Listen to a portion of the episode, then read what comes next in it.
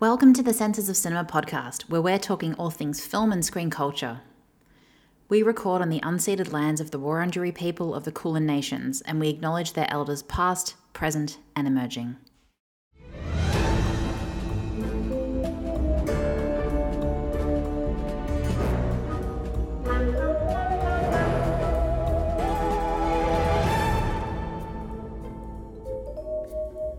Welcome to our second podcast for the year. Thanks to COVID, we're recording outside of our usual studio, but we won't let that stop us. My name is Alexia Canis, I'm a writer and film scholar, and I'll be introducing our segments this month.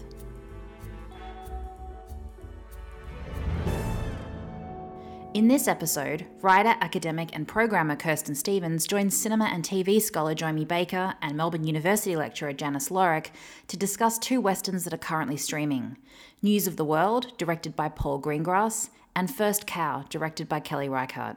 Later, Kirsten talks with screen historian Stephen Gaunson and Olympia Barron from the AFI Research Collection on the 50th anniversary of Nicolas Roeg's Walkabout and Ted Kotcheff's Wake in Fright. Djoymi speaks with Adrian Danks, curator of Melbourne Cinematheque, and Senses of Cinema editor Michelle Carey brings us a postcard from Paris. To wrap things up, we'll give our recommendations on what we've been watching over the previous month. Let's get on with the show. Our two films this week are News of the World, directed by Paul Greengrass, and First Cow, directed by Kelly Reichardt. News of the World reunites director Paul Greengrass and Tom Hanks, who worked together in the 2013 Captain Phillips. Hanks plays Captain Kidd, formerly of the Confederate Army, who makes a living after the Civil War by travelling from town to town and reading newspapers to the townsfolk, most of whom we assume to be illiterate. One day he comes across a lynched black man and discovers a little girl who'd been in his care, played by Helena Zengel. The child is known as Johanna to her German migrant family, but a cicada to the Kiowa Native Americans who killed her family and raised her as their own. Johanna is orphaned once again when her Kiowa family are killed, and Captain Kidd finds himself burdened with returning the child to her remaining German family. A Western road movie entails with the pair having to deal with the threat of pedophiles and corrupt businessmen along the way. Janice, what did you think of News of the World? Well, I think this is your very entertaining popcorn Western movie, I think. Um, watching it, I initially thought this is going to be all about Tom Hanks. This is going to be about America's dad and being able to watch him be a very moral and decent man for 90 minutes or however long the movie goes for. And that's pretty much exactly what it was. Uh, I do think it's quite interesting to see these sorts of movies being made because, of course, there's a long history of different Western narratives and storylines and tropes. For example, you know that of the of the kidnapped white child, which has references to the searchers, of course.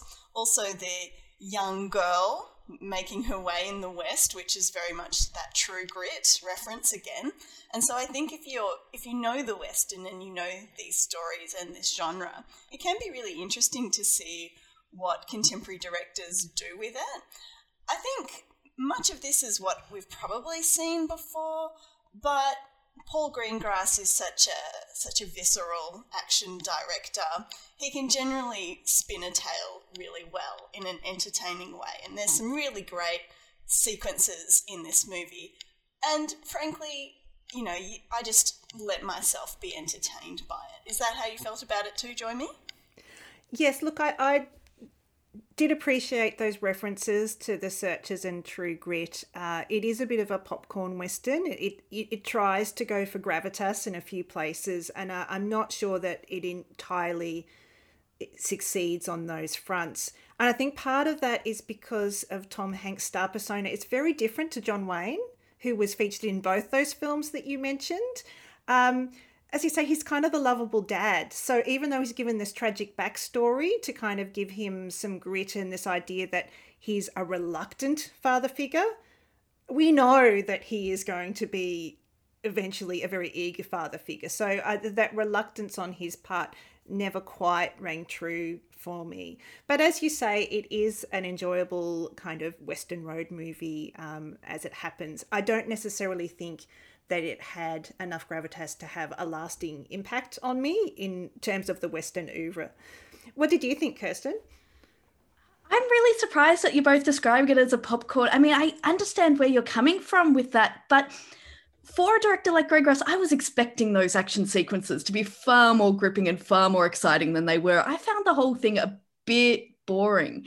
Um, I was surprised at the fact that everything that happened was so very predictable and there didn't seem to be many twists and turns to getting to where you knew the film was going from the very beginning from that moment that hanks found um, johanna. You knew what the outcome was going to be and there was really nothing that surprised along the way. And certainly in that idea of the newsreader um, traveling around the west i found that a far more captivating idea that just was more of a backdrop device in the film and it wasn't really played up. You had that one really pivotal scene where he was able to turn the crowd by reading a story that kind of came out of nowhere because he didn't seem to have such a massive effect on the other crowds that he read to. And there was nothing particularly in his reading that made you think that he had that power to captivate a crowd. And so it was just, I don't know, there were elements of this film that I thought perhaps relied too heavily on uh, an audience's pre knowledge of the genre and didn't really do enough to, I think, suggest that to me in the filmmaking itself. I think this is going to make an interesting contrast with our discussion of our second film, which is Kelly Reichardt's First Cow, which I think is definitely not a conventional Western. Um, so this is Reichardt's second foray into the Western genre after Meek's Cutoff from 2010, which was also set in 19th century Oregon. But the feel of the two films is quite different, whereas Meek's Cutoff was set in the desert, so a lot of emphasis on heat and thirst. First Cow was set in the drizzle and mud of the Pacific Northwest forests. Here we have Otis Cookie Figowitz, played by John Magaro, a trained baker with little outlet for his skills, and he meets King Lu, played by Orion Lee, a Chinese immigrant. And together they team up to provide baked goods, stealing milk from the first cow of the region, owned by Chief Factor, played by Toby Jones. Um, Kirsten, what did you think of First Cow in comparison with News of the World? Well, I saw First Cow quite a bit before News of the World, and I think the um, News of the World suffered for that fact. I encountered First Cow as the opening night film for the Melbourne International Film Festival back in the middle of uh, 2020. And my experience of the film there, I think, was really informed by the watching conditions. And I would say the same is true for News of the World. Uh, both of these are films that I've watched streaming that I think probably both would have benefited from um, a cinematic uh, exposure, but certainly Kelly Reichardt's First Cow was a film that I think stood up even in uh, that kind of streaming mode far better. I did find it incredibly hard uh, sitting through this film. I loved it. I have to say that. I absolutely loved this film, but its slow pace and watching it on my television was not something that I think I was quite prepared for. Um, and I missed that cinematic experience of opening night of a film festival and sitting in a cinema and getting to experience the film that way. Um, that said, you know, it does draw you in this film. Uh, it is a captivating story uh, about these two people within the the sort of frontier and that use of milk as a as a way of sort of harking back to a um, a more civilized um, memory of rather than sort of this very frontier society that we're looking at and the clever way that Reichardt uses the milk and the access to the cow um, to really kind of play out a whole range of different um, class and market and uh, intersocial kind of uh, dynamics. Janice, what did you think of the film? I mean, I think that First Cow and News of the World are so different. I think certainly they both are westerns, and in that they are about the frontier during the 19th century America. But the similarities don't go particularly far because, for one thing, in News of the World is is about a journey. It's about action, um, whereas First Cow is about two people who come together um, Cookie and King Lu, so these two characters who meet in Oregon and who decide to go into business together, um, selling what they call oily cakes, which are basically, I guess, like donuts or something like that. Yeah, something like that. Um, they're sort of fried in lard. You know, they look they look delicious, but they have to steal uh, milk in order to make it. Um, so I do think that they're very different. I think the thing that connects them perhaps is that they are about family and community and survival um, in those conditions and how to do that when you are in such an aggressive environment. And so they approach that very differently. I think I do love First Cow though. It's a it's a beautiful film, and I think what really carries the movie is the relationship between the two main characters. For one thing, it's sort of like a, a partnership between two gentle souls. You know, one is a bit more kind of enterprising, the other one perhaps has had a bit of the spirit kicked out of him a little bit. But they come together and they and they work out what they're good at and how they're actually going to survive in this community. And what comes from that is this kind of very deep, moving, and complex friendship. And I think the real pleasure of First Cow is uh, is is watching that and watching that unfold very gently on the screen. And so and I also enjoyed the bits with the cow. The cow itself is a beautiful vision in the movie. I just I loved the scenes where the cow was in it. I don't know. well, know. that's what I would say actually is that I love the relationship between Cookie and the cow.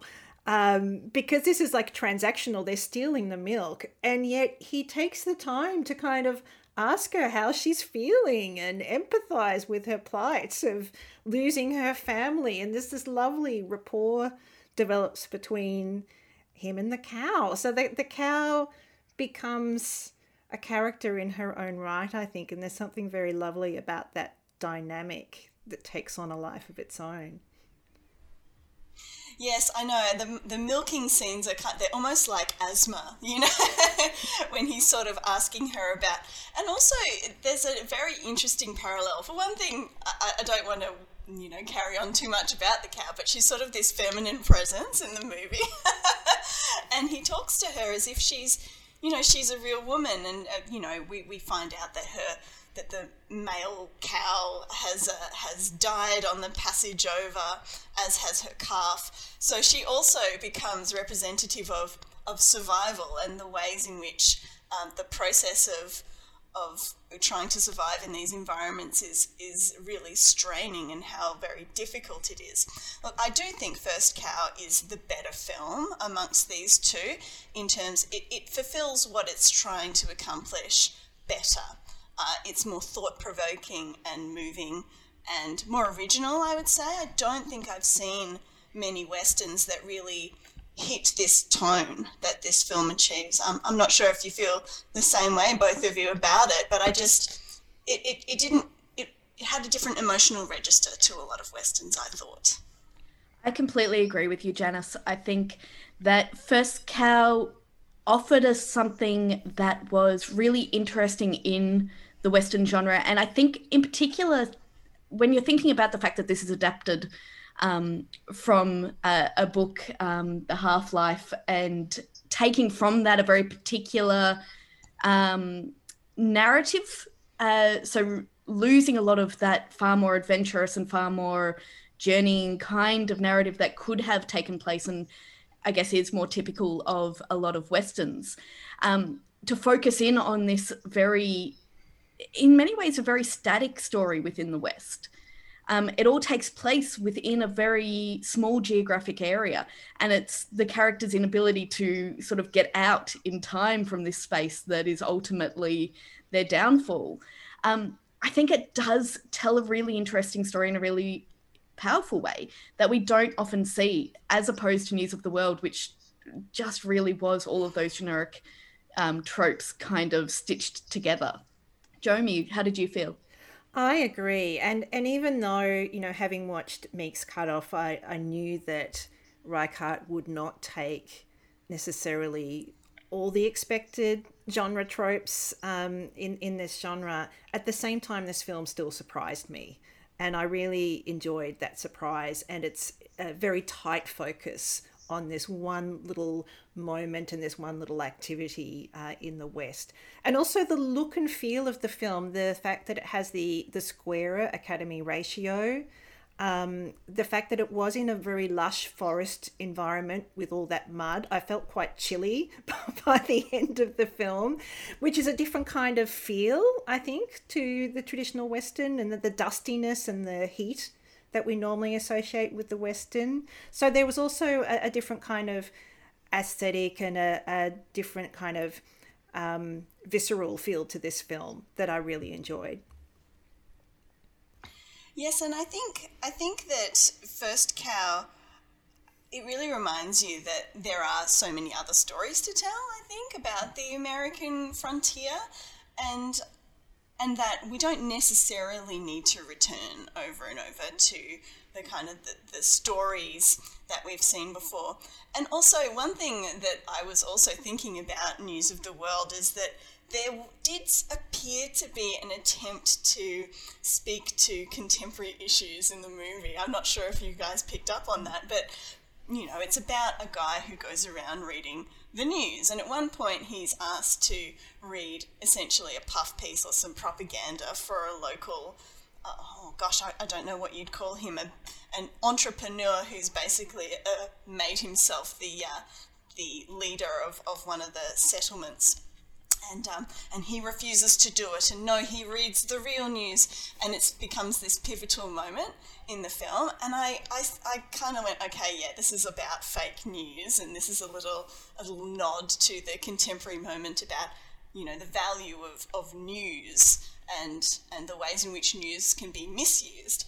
And it just it seemed both it didn't quite make its point and it seemed a little bit on the nose.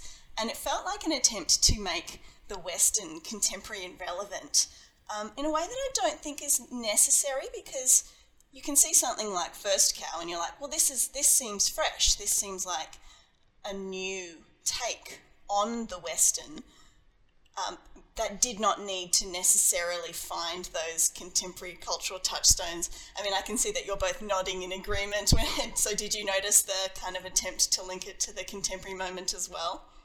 Yeah, absolutely. And not just through the fake news, but I think through the victimhood of Johanna, the fact that it was incredibly even handed, that you had um, her dual victimhood in terms of the um, her white family that had been killed by um, the Indians, all with very good justification, as the film made very clear to us repeatedly.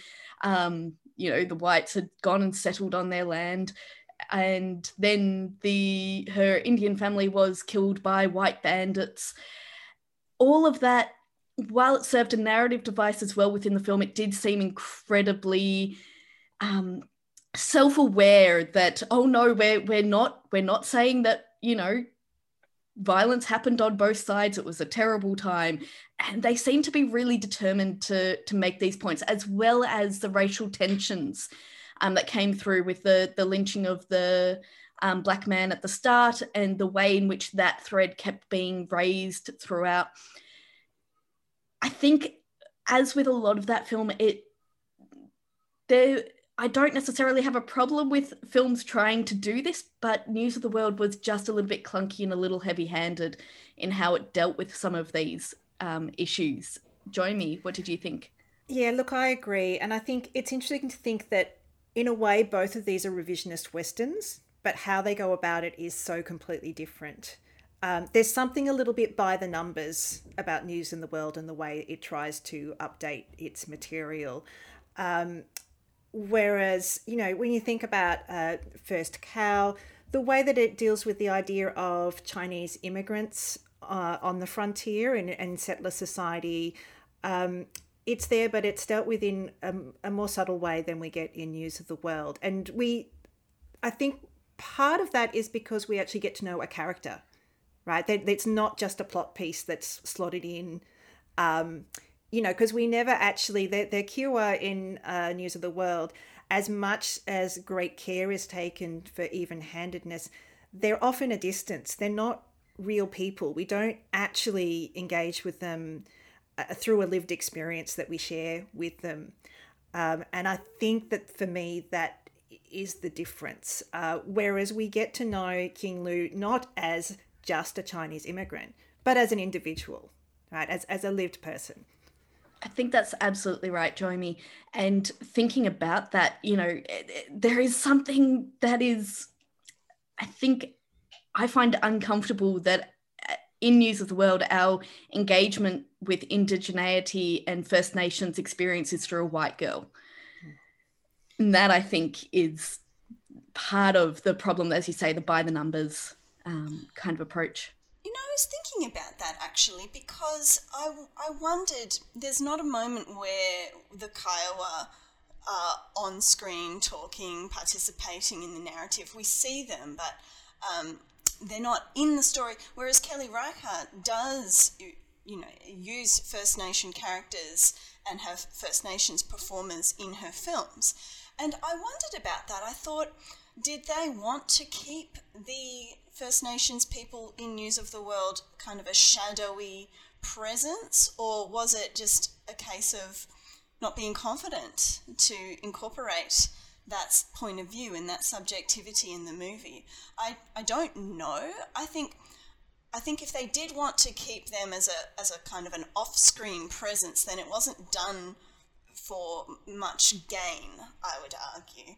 Uh, whereas Kelly Reichardt shows that you can bring these characters on screen and have them, you know, with dialogue and speaking and with names. so I think I think again that's something that was a bit of a disappointment with with News of the World and, and another reason why, even though at the beginning of, of this recording I did say that I enjoyed it, I think that there were many uh, ways in which it, it could have been better and could have been more complex as a Western. Absolutely.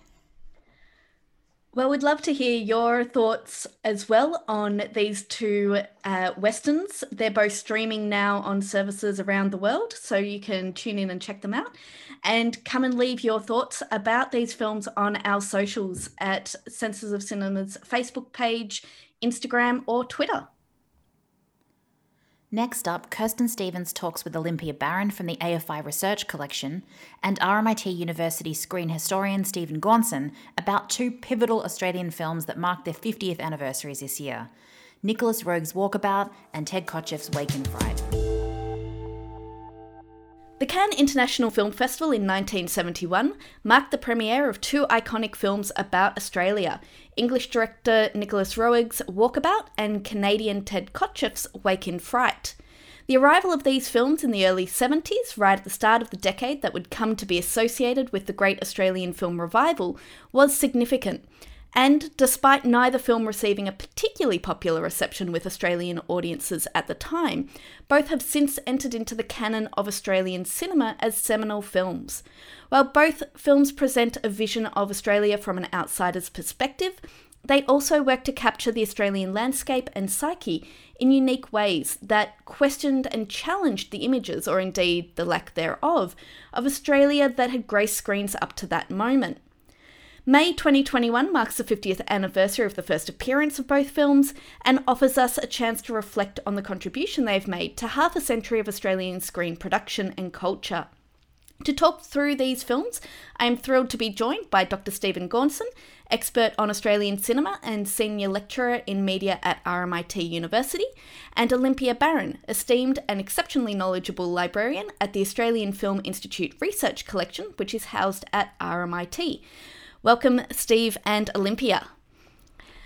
To to kick off our discussion, Steve, I might throw this to you. It's been half a century since these films were released. What about them do you think still resonates all this time later? Oh boy, I mean, so much. I mean, they're both beautifully shot films. Um, you know, Walkabout was actually shot by its director Nicolas Roeg, who was a very established um, DOP at the time. You know, he'd shot um, Fahrenheit 451, the Truffaut film. He'd shot his previous film Performance. Um, and then you've got Wake in Fright, you know, equally another brilliantly shot movie. But then there's also just the myth around both of these films. Like, why are these two films, these great Australian films, which are now considered Australian classics, why are they shunned by Australia at the time of their release? I mean, both of them were box office flops. Both of them were critical flops in Australia, even though outside of Australia, both films did really well.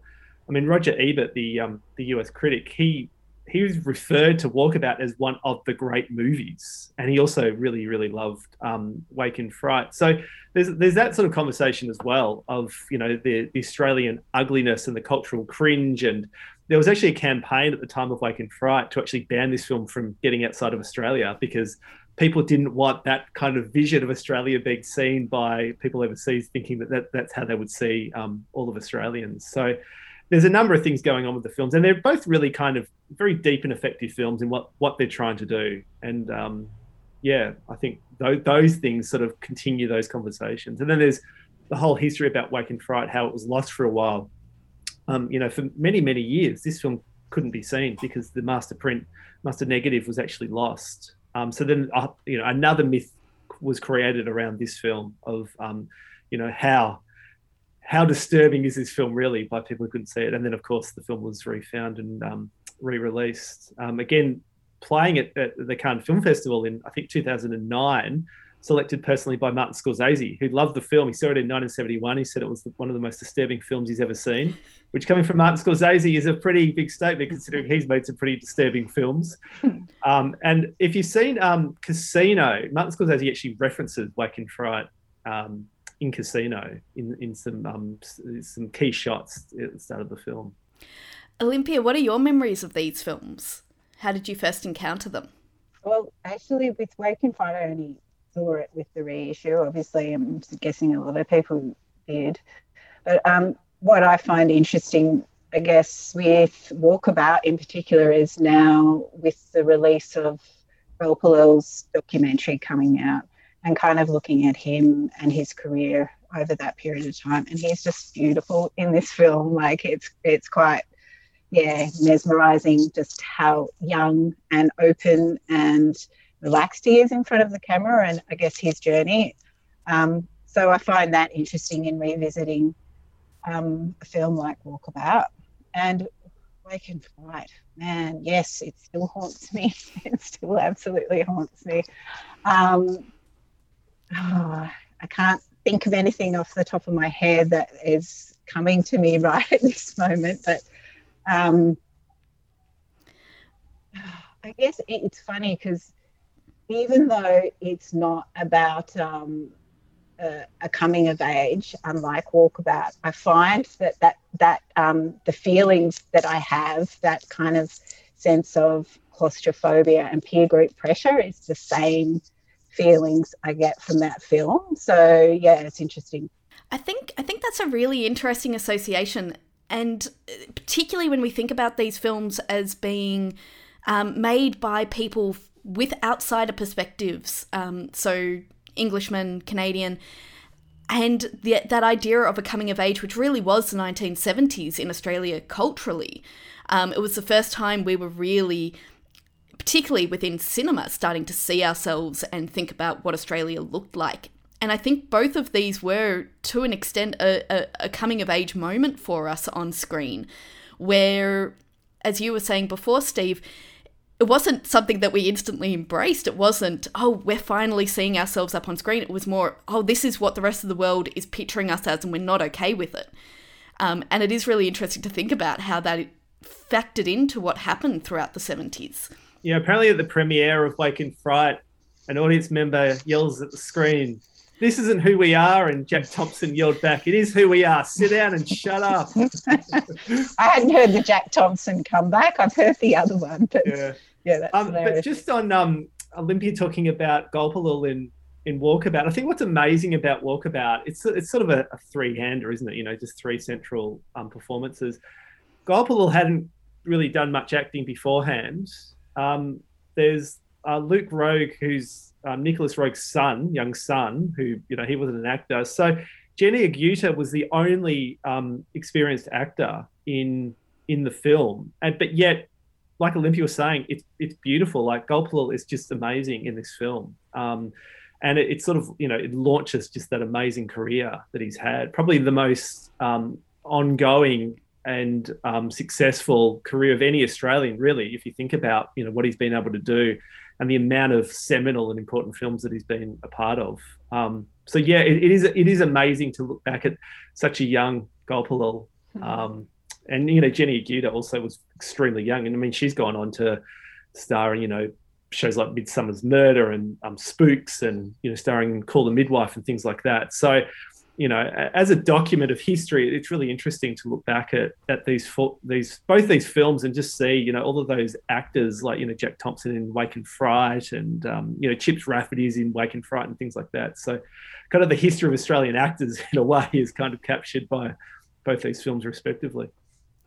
I think it is really interesting to to think about these films as a moment in history and to think about I mean, it is rather astounding to think that it's been 50 years now um, since they arrived. We, we have seen half a century now of a revived Australian cinema. Do you think that these films have aged well, or watching them as a contemporary audience, are there things that we, we see now that uh, we've changed perhaps how we might depict? Yeah, look, I think both both it's a good point. I mean, both these films for me hold up really, really well. I mean, they are both so effective. Like watching the kangaroo slaying sequence in Wake in Fright is still as harrowing and shocking today as it was at the time. And you know, it uses actual actual documentary footage, um, which was cut into the film. Well, you say documentary footage. Um, I mean, I, I am really glad that you raised that because I think one of the things around these films that for me has aged really noticeably is the treatment of animals. Um, so Walkabout was um, initially banned in the UK and then allowed because they decided that Gulpilil's hunting was actually so expert that the animals did not suffer.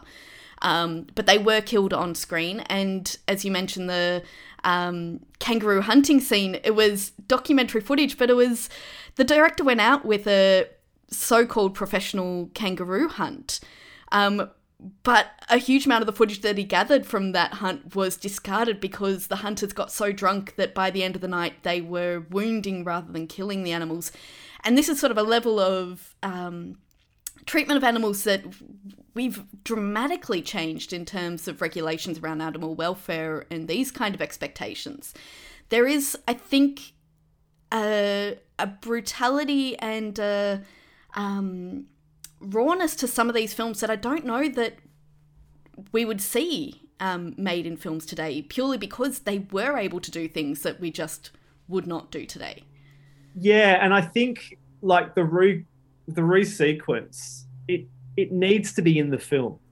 You know, it would be too it would be a bit of a cop out. It'd be too soft if that sequence wasn't in the film because what the film is is really trying to show you is the ugliness of this community and how they are and how they behave and things like that. And it's interesting that Crocodile Dundee kind of references that sequence, like it has its own drunk roo midnight killing sequence as well. You know, so that sort of it has continued on um, in the history of of the cinema. But yeah, I mean, I mean, I've played this film to students, and they're always like gasping at you know what's going on. But and we kind of talk about that sequence. Well, how would the film be different if that sequence wasn't there? And you know, it's it's a it's a harrowing sequence, and it's really hard to watch. But that's kind of the point of what the film's trying to make and why that sequence, you know, I would argue actually needs to be there because it's it's it's shocking to watch and it's uncomfortable to watch, and that's the very point of the film.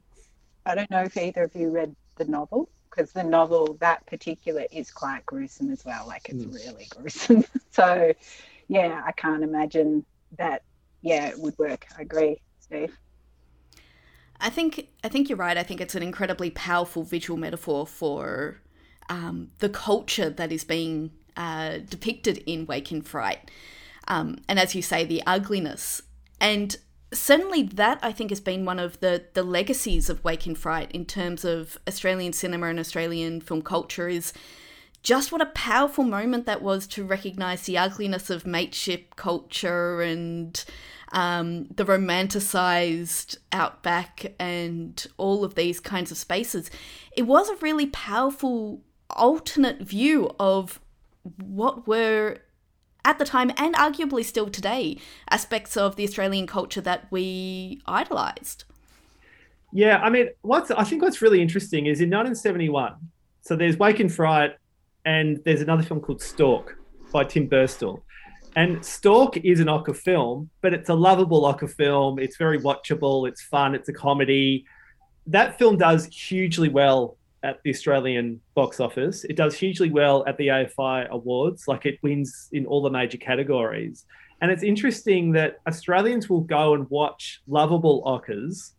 But if you give it a film like Wake in Fright, which really just shoves it, you know, that whole Ocker culture, um, you know, myth around masculinity and drinking and fighting and all of those things, it really pushes that in your face. How audiences backtrack from that because they don't want to see that, but they want to actually have a bit of a laugh with the Ocker. Um, so it's not like Australians don't want to see Ockers; they just want to see it in a very diluted, kind of fun, jocular sort of way, which I think has sort of continued today. I think so. And reflecting on Wake uh, Walkabout, something that I I rewatched this film over the weekend, and something that I think my perception of it has changed dramatically is the way in which the suicides in that film um, impacted. And I do wonder around thinking around, particularly in Australia at the moment, discussions around family violence and mental health and all of these kinds of things. The fact that, particularly the first of the suicides in uh, Walkabout, um, that of the father, uh, was not in the original book and it was something that was put into the film it suddenly resonated with me in a very different way viewing it in 2021 than it had even when I, you know, perhaps an undergrad um, in the late 90s, early 2000s was first watching this film. Um, I think there are some really interesting things around the way in which both films uh, depict a very masculinist but troubled masculinist um, image of Australia. Yeah, yeah. I mean, absolutely. I mean that that suicide at the start of the film is just like, what on earth am I watching here? Mm. Um, and yeah, it's it's very confronting and hard to watch. And it doesn't like any other film probably would have spent 30 or 40 minutes just getting up to that moment and you know but this film doesn't actually go there so it's it's the unanswered that's so fascinating i think about walkabout um, and how people just have to basically survive in moments when they don't actually understand what on earth is going on. Um, you know, like suddenly he's just like trying to gun down his children, and it's just, it's crazy. Um, but you know, I mean, credit to Nicolas Roeg, he doesn't go to the places where you think he'll actually go. You know, even the that relationship um, between you know who's referred to in the script as the girl and who's referred to as the Aborigine. Um, any other director would have made it more like you know the blue lagoon where it becomes this you know sensual love story. And that's sort of implied but it's never it's never kind of pushed in into that you know obvious direction. And i think the suicides as well i mean both of them they're quite shocking because they just seem to come from nowhere. And you know that can often be the reality um, of what we're dealing with. So i think there's something very honest and very brutal also about how um, those are being treated um, by Roeg in this film.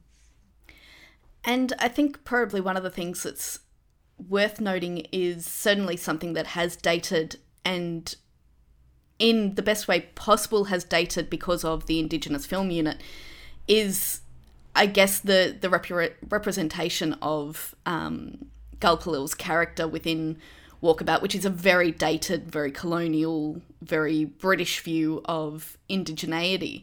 Um, which, you know, certainly has some deeply problematic elements. Um, but again, we have this moment where, certainly compared to the rest of the, the films and the um, television work that was happening at the time, we did still see Indigenous people up on screen in a way that we had not prior to that point.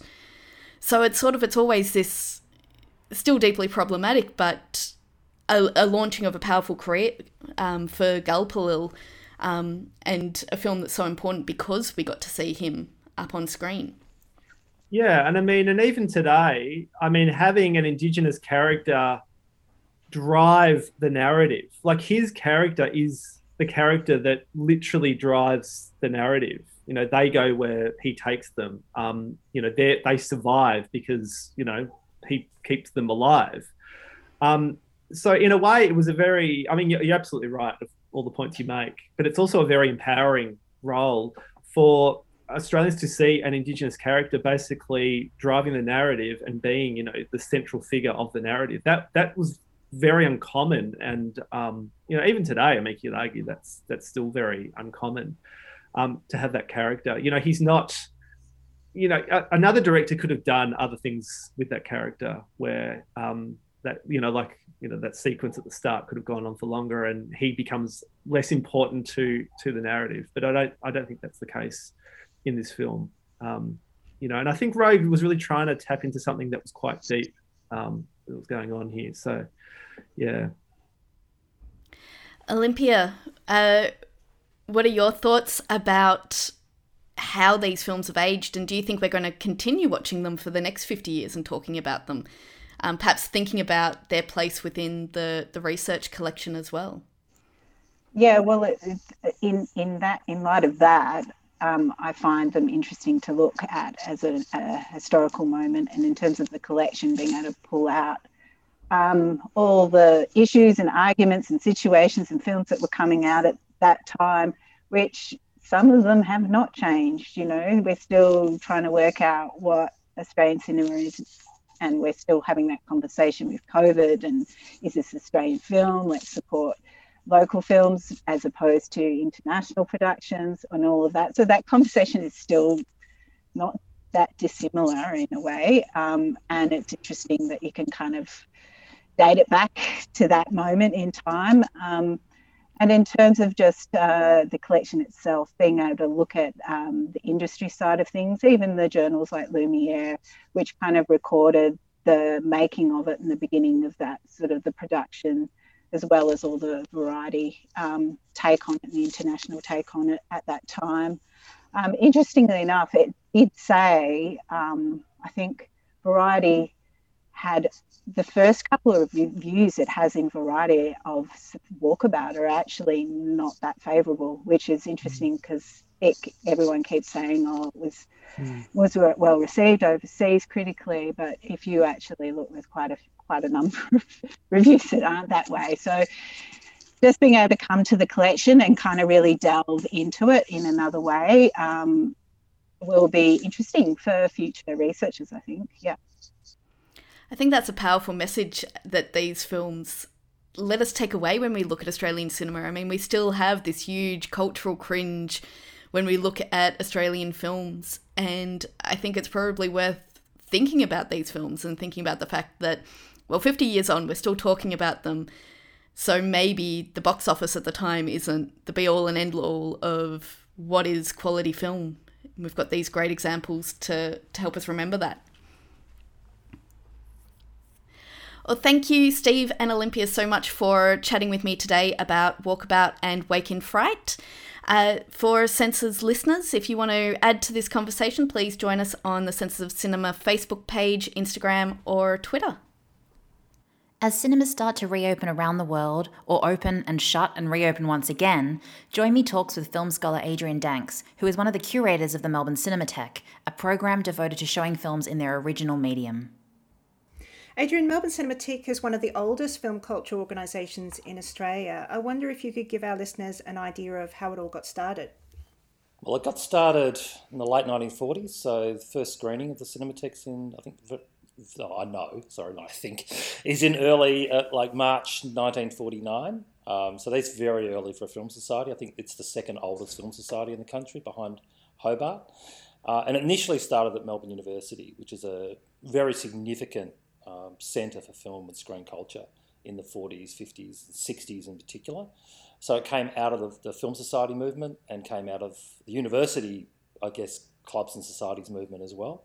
Uh, so it started at that point in time. It was a significant uh, organisation in terms of uh, developing an appreciation of cinema, but also in terms of uh, kind of key people in the film industry, both filmmakers and also kind of key people in film culture as well emerged from the, that organisation, particularly in the 50s and 60s. You know, people like Gil Brealey, but even people like Barry Humphries, uh, was a member of the committee at points in time and, and had involvement in certain films that were made, etc. So it's a very significant organisation in that first 20 or so per- year period. Um, and for example, two of the two of the only 17 feature films made in Australia are made by the Melbourne University Film Society in the 1960s. Um, and in the 60s in particular, it had a really very large, very vibrant, uh, very quite combat- combative audience um, and, and, leadership who were often um, kind of a little bit in opposition to things like the Melbourne Film Society um, and even the film festival to some degree at that point in time. So it was a very vibrant organisation. Um, in that period. It kind of went through a bit of a decline in the in the 1970s, but but held on um, and was reinvigorated in the early 1980s. And in fact, 1984 when it moved actually to RMIT, uh, whereas where, where, I am currently employed. Um, and became the Melbourne Cinematheque at that point in time. And it's probably mostly just grown over that period through various collaborations with organisations like the Australian Film Institute, where uh, for a period it actually became an organisation that was syndicated throughout Australia, or in many places throughout Australia. That's that's fallen away because those kind of circuits don't exist really anymore. The Australian Film Institute don't do those kind of things anymore either, and has mainly worked through a collaboration with the Australian Centre for the Moving Image for the last 20 or so years. Um, but it's still very much a volunteer run organisation, very professional on one level, but run by people who don't get paid for doing it and do it purely for the love of cinema. Um, so, I mean, its focus is really, I, I guess, you know, its key core constituency is cinephiles, but it has a much broader audience to that as well. As we speak, we're in the middle of yet another lockdown here in Melbourne, Australia. So, if we want to watch films, we're now dependent on our own resources, whether that be streaming or DVD, or perhaps a few of us might have some other media floating around. I wonder how that gives a fresh perspective on Melbourne Cinematheque's commitment to showing films in their original medium. Well, and it depends what you mean by original medium, but certainly in a, in a cinema context, because of course increasingly we're, we're needing to show things on you know new restorations on DCP, etc. So not not purely on 35 mm, although we still do show quite a significant percentage of our films in that format. Uh, but that communal experience of watching it together in, in a good large cinema with excellent projection and sound, etc. I think there's a real longing for that. I mean, obviously, there's a bit of trepidation as well about, coming back to spaces like that, and that has affected audiences when we have been able to screen. But at the same time, we get a very good sense that a key thing that people want to do is just to come out and share the experience with others uh, and to see things in in a way that's that transforms the film in a way that watching it at home does not. Where watching films at home is largely an everyday experience. Um, I mean, you can set up conditions which kind of play around with that a little bit, I guess. Uh, whereas coming to the Cinematheque is much more of an event and much more of a communal activity. So I think it's absolutely essential and will be absolutely essential going forward. Also, not just about the pandemic, but in relationship to a broader shift to things like streaming, uh, away from watching films communally or in cinemas. Um, and the Cinematheque as well also has quite a lot of, you know, it, it obviously works with Senses of Cinema, to produce articles for each week. There's a there's a real sense of community and discussion that occurs between people who are coming from week to week as well, and that's something. Yes, you can do a little bit of online, and we do as well, of course, in certain form, you know, um, particular forums like Facebook and, and other places as well. But nothing replaces that, and that's the core business of an activity of something like the Cinematheque. Without that, I'm not sure that it could really exist or survive. Yeah, it's interesting you're talking about um, Cinematheque as a place where you know cinephiles come, film buffs, also film scholars and historians. You know that there's that broad uh, film culture there that that's being brought in. But I sort of feel personally like the curation uh, that you get at Cinematheque and also the annotations that get published um, and provided for each of the films, it of, kind of comes as a relief in a saturated screen culture um, you know, this idea that it's almost it's easy to be almost overwhelmed by the amount of streaming material that we have. And you know, yes, you get these algorithms that suggest things to you, but it's that kind of choice fatigue. You know, I, I want someone to guide me through that. Now, it's interesting to think about those annotations in that context. And even the program itself in those contexts as well. I mean, I think there is a real place for absolutely curated content and curated guidance through this morass of film of screen culture, which at one level we've never had it so good, of course uh, in some respects. But in other respects, but I find this, I mean, I've got thousands of things on hard drives and other things. I make lists of films that I, I want to watch that are on one streaming service or another. How many of them do I ever watch? Almost none, to be honest. So making you do this, because I think one of the problems you can have also with um, algorithms in particular and streaming is that it can steer you in very quite na- like a narrow groove or relatively narrow groove through things. I mean that's the nature of algorithms. That's how they actually work. So we definitely don't work by algorithms unless the curators themselves are kind of algorithms, which they kind of are, but I guess quite idiosyncratic ones. So it's not purely based on our taste, but taste is pretty significant, I think, in terms of, and we've got quite a varied um, curatorial group as well. So have you know, different tastes, different opinions, different uh, pleasures in some respects that they have with films too. So, um, so absolutely, I, I, think that that um, curatorial or curated experience is something that people are definitely looking for. Or if they're not actually looking for it, when they find it, they go, "Oh yeah, I was looking for that actually." it's um, you know, it's not always something you, you know you're looking for, but I think you are. I mean, I, th- I think algorithms are a form of curation, of course, as well. And so sometimes they can be quite helpful, but uh, this is probably something where people go, oh, I wasn't expecting that was going to be at the Cinematheque, and I've never seen a film by that filmmaker, or I don't like that filmmaker, but uh, so far, but maybe I should try again because the Cinematheque's programmed it. Um, and so I think they're all key factors in how the Cinematheque works and how it attracts quite a wide variety, like quite like quite a disparate audience. Um, we have a core group, obviously, of cinephiles and, and film buffs, but we have students, we have people from very varied kind of demographic in terms of particularly age age group. So much younger age group in the early twenties to people who've been coming to the Cinematheque since 1960 something when it was the Melbourne University Film Society. And we do have some of those, and that's great as well. So to be able to speak to all those people does say something. We must be doing something right, um, and something a little, I'd say, quite unique in the common in the current climate. Um, so obviously, unfortunately, the program on Gillian Armstrong's films had to be postponed due to a new COVID lockdown. Um, My Brilliant Career features on that. It's from 1979, which obviously occurred at the height of Australian New Wave. Uh, and as Gabrielle O'Brien points out in her annotation for the film, it's been called um, Australia's first feminist feature film. Um, it's the most famous of her films in the program of her works, but I confess I've never seen it on the big screen. And I'm suspecting that there's a whole generation out there who are unfamiliar with it at all. There probably is. I mean, it's quite likely a film they've. I mean, there are some films people have never heard of, but if you have any familiarity with Australian cinema, it is probably a film that you at least have heard of or seen clips of, even if you've never actually seen the film.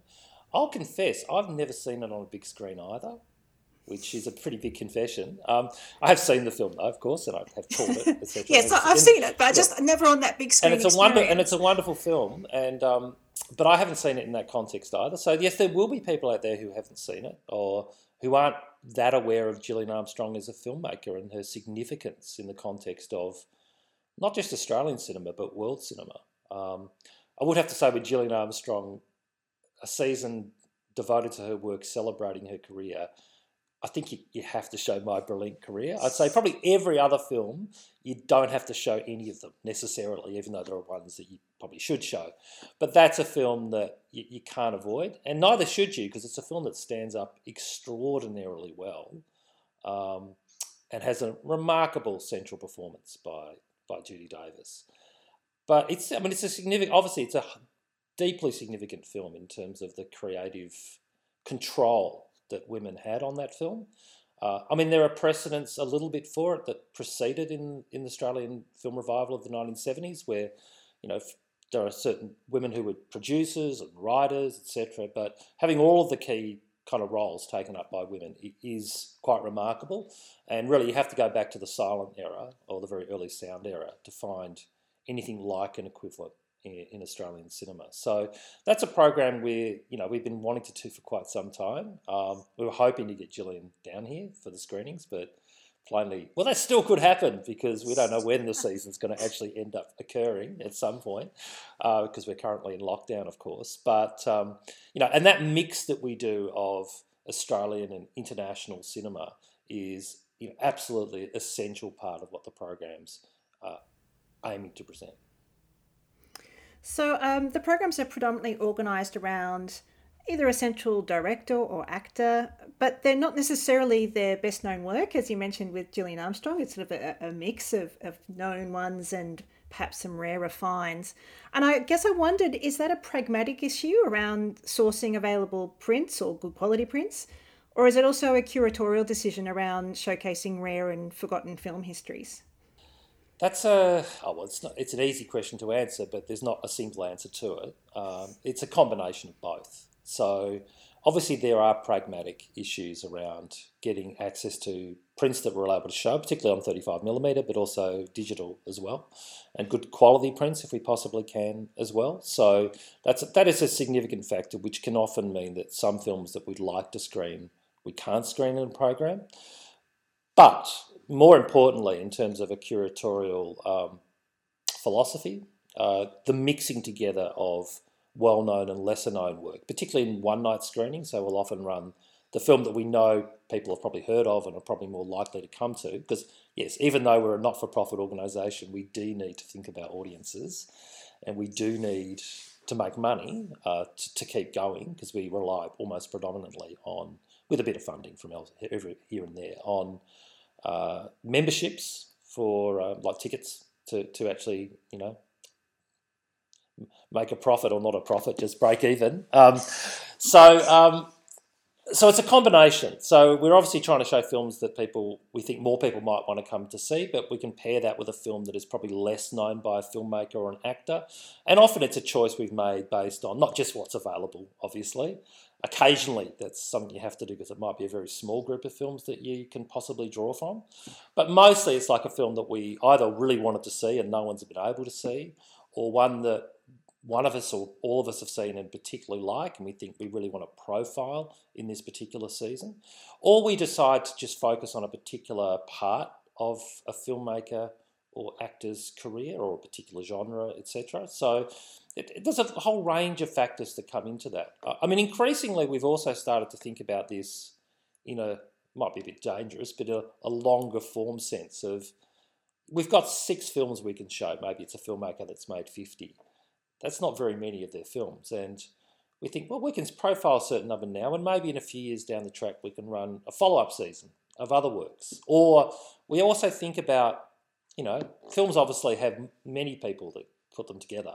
And so we might be thinking of doing a season devoted to a particular actor a few years down the track, and we're looking at the director uh, this year. We might think, well, let's save that one for when we're going to screen that season a few a few years down the track. So all of those factors come in. But yes, the there is an educative element of the Cinematheque. It's not a it's not a pedagogical exercise, obviously, uh, but there is an element of trying to open open cinema up to uh, to audiences, to, to new members, to old members, etc. Adrian Danks, one of the curators of Melbourne Cinematheque. You can find their program online for when we come back out of lockdown, but also on Senses of Cinema, you can find the annotations to their films. Thanks, Adrian. Thanks, Djoymi. Each episode, we feature an audio postcard from writers, filmmakers, or curators across the globe.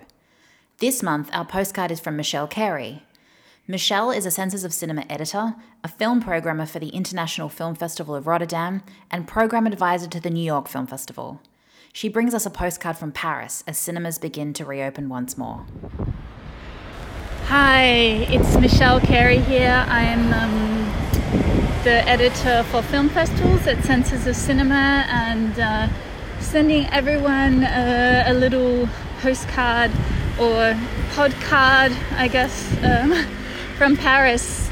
Um, I don't live here, but I'm, I'm here. I've been here for four weeks um, for work purposes, um, watching lots of films uh, for a film festival. And when I arrived here, uh, I hadn't been here for many years.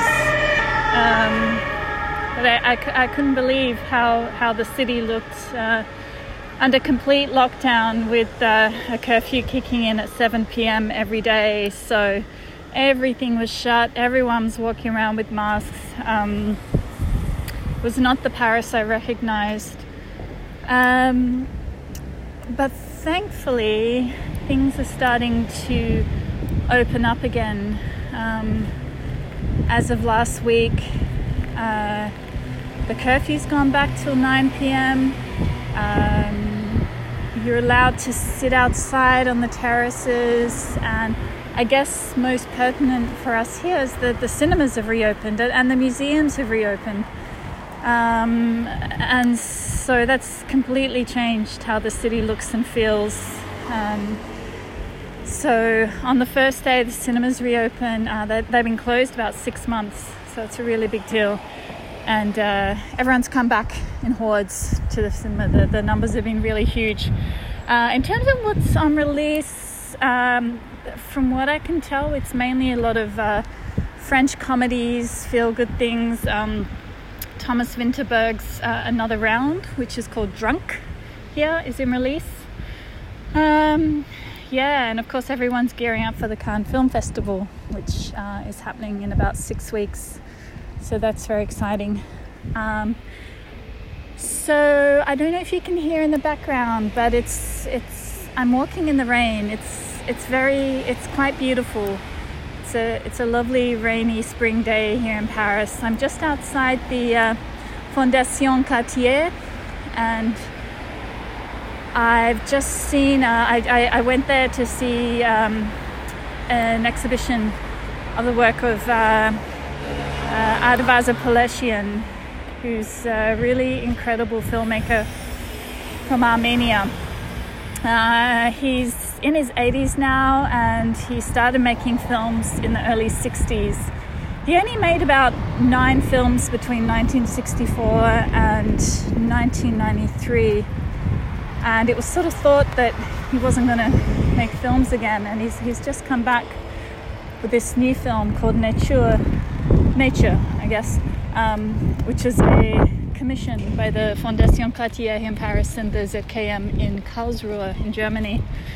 So it's quite an incredible film. It's very much in keeping with his, his cinema, which um, is largely comprised of uh, archival footage and, and, documentary footage that he um, uh, shoots himself.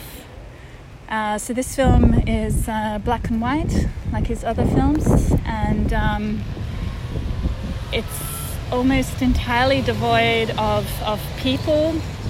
And there's certainly no voices or voiceover or anything like this. It's uh, really just um, a, a 60 minute montage of some of the most incredible scenes of nature you ever see. Um, starting off very calm and then uh, really moving into some very intense disaster scenes uh, from all over the world that, that he's basically collected off the internet the past 15 years and assembled into this um, incredibly moving um, video essay, I guess, uh, come disaster thriller. uh, it's a very intense experience. He uses music very beautifully as well, um, classical music and um, a lot of natural ambient sounds. Um, so that's called Nature, and um, I hope it comes to Australia at some point. And yeah, apart from that, um, yeah, we're all just gearing up to see what Cannes brings in, in the world of cinema and and how that's going to play out the rest of the year. But uh, look, it's very nice being in Paris in uh, spring or, or, summer, I guess we are now, um, when there are no tourists. Um, so um, I hope you've enjoyed my little uh, podcast from Paris, and um, I'll, I'll send another one from somewhere else sometime soon. As usual, each month your hosts share with you a highlight of something we've watched over the last month, whether it's a film, television show, or some other kind of screen media that has caught our attention. We share what has resonated with us so that you can hear about it and perhaps check it out as well. So join me. What are your recommendations for May? So, this month I'm going to recommend people go back and have a look at an American science fiction television program called Counterpart. This was first broadcast on the Starz Network in the US and on SBS here in Australia. Uh, it won an Emmy for its title sequence. So the show revolves around Howard Silk, played by J.K. Simmons, who won an Oscar for his performance in Damien Chazelle's Whiplash. In Counterpart, he's a low key office worker for the UN who doesn't actually understand what he does for a living. He's working at a checkpoint between two parallel Earths. Although initially identical, these two worlds start to diverge most dramatically when one of them suffers through a pandemic. And this was written before our current COVID crisis. Um, so that might make some viewers want to steer clear of it. Other people may want to just delve right into that kind of um, pandemic experience. As Silk meets his counterpart from the parallel world, it raises questions about identity. Why are we the way that we are? what events or decisions might turn us into radically different people. So that is Counterpart on the Starz Network. Janice, what have you been watching? Well, this recommendation, I reckon a lot of people are probably not going to follow it up, but I really wanted to talk about it. Um, so, recently I watched a film that's streaming uh, on Shudder, which is called Violation. It was released in 2020 and directed by Madeleine Sims-Fewer and Dusty Mancinelli. Now, you might guess from a title such as Violation that this film actually falls into the revenge genre of film, specifically the rape revenge genre. Now, the reason I wanted to talk about this is because in the past month, I think, or at least the past six weeks, I know that The Handmaid's Tale, the more recent uh, version of the or season of The Handmaid's, Handmaid's Tale, has premiered. And once again, there's been a lot of discussion about how things like sexual violence are depicted on television, on cinema screens. And quite often, when this discussion happens, I see a lot of very common talking points that have come up again and again over the years, such as, you know, is it okay? Should we be doing this? How much should we show? And often, what is missed in all of this is that when this very dark and confronting issue is depicted on screen, quite often the people behind those representations might actually be survivors or people who have experienced this kind of violence in their own lives. And the reason why I've picked Violation is that the two directors who have made this movie are themselves people who have experienced this kind of thing in their lives, and they wanted to put together a revenge movie from the perspective of someone who's actually experienced this. Now, this film, it actually was not submitted to the Australian Classification Board, so it's streaming on Shudder without a classification. And the kind of theory around the around the network is that look, they kind of knew that it would not be released with a classification in Australia because it is that confronting.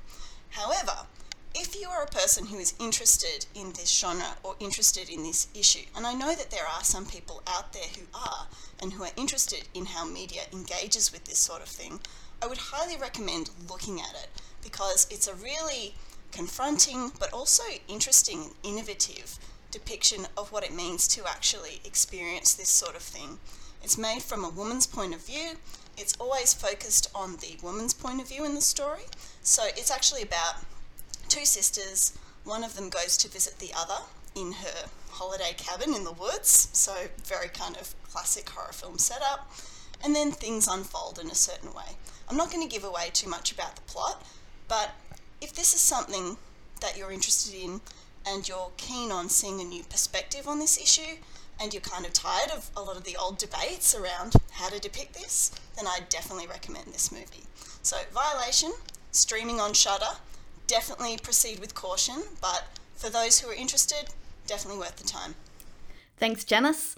Uh, my recommendation uh, for this month is another film that touches on family violence and um, violence against women, um, but in a far lighter touch um, is an Australian film called The Dry. And this came out uh, in cinemas in Australia earlier this year, but has just dropped onto Amazon Prime around the world. And this is a film directed by Robert Connolly and based on a book uh, by Jane Harper from 2016 of the same name. And it tells a story of a big city policeman, um, played by Eric Bana, who returns to uh, Kiewarra, his um, childhood hometown, uh, after the death of his friend um, from his childhood, who has apparently um, killed himself and his family in a murder suicide. But uh, unsurprisingly, as Bana returns home, to support his friend's parents and dig a little bit deeper into what uh, has happened. Uh, various tensions from both his childhood when he was accused of killing a female friend uh, resurface, and questions arise around what really led to the death of his friend and his family. Um, this is a kind of dual murder mystery that plays out, um, both a historic crime of who killed um, the girl back uh, when he was a child, as well as what really happened with the death of his friend. Um, these stories intersect, and in that very classic Australian style, uh, the different tensions of small town life come to the surface and play out um, as different tensions are revealed. Now, this is a film that I, I really enjoyed watching and I highly recommend. It is that Australian uh, thriller, drama, mystery played out incredibly well. Saying that, though, I also have a couple of problems with this film. Um, this is a film that is told incredibly from a male perspective.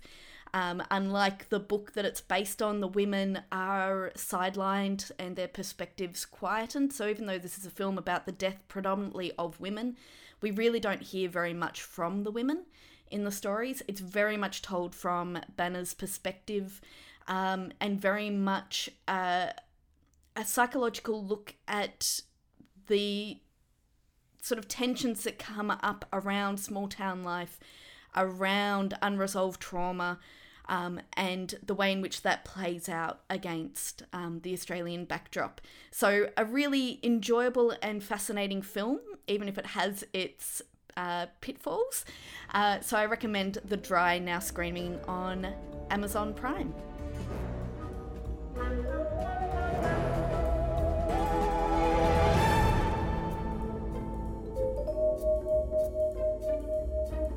The Senses of Cinema podcast is recorded in Melbourne with production and technical assistance by Georgia Imfeld, and our theme tune is by Asher Pope. Thanks to all of our guests and contributors. We'll be back with another episode in a few weeks' time.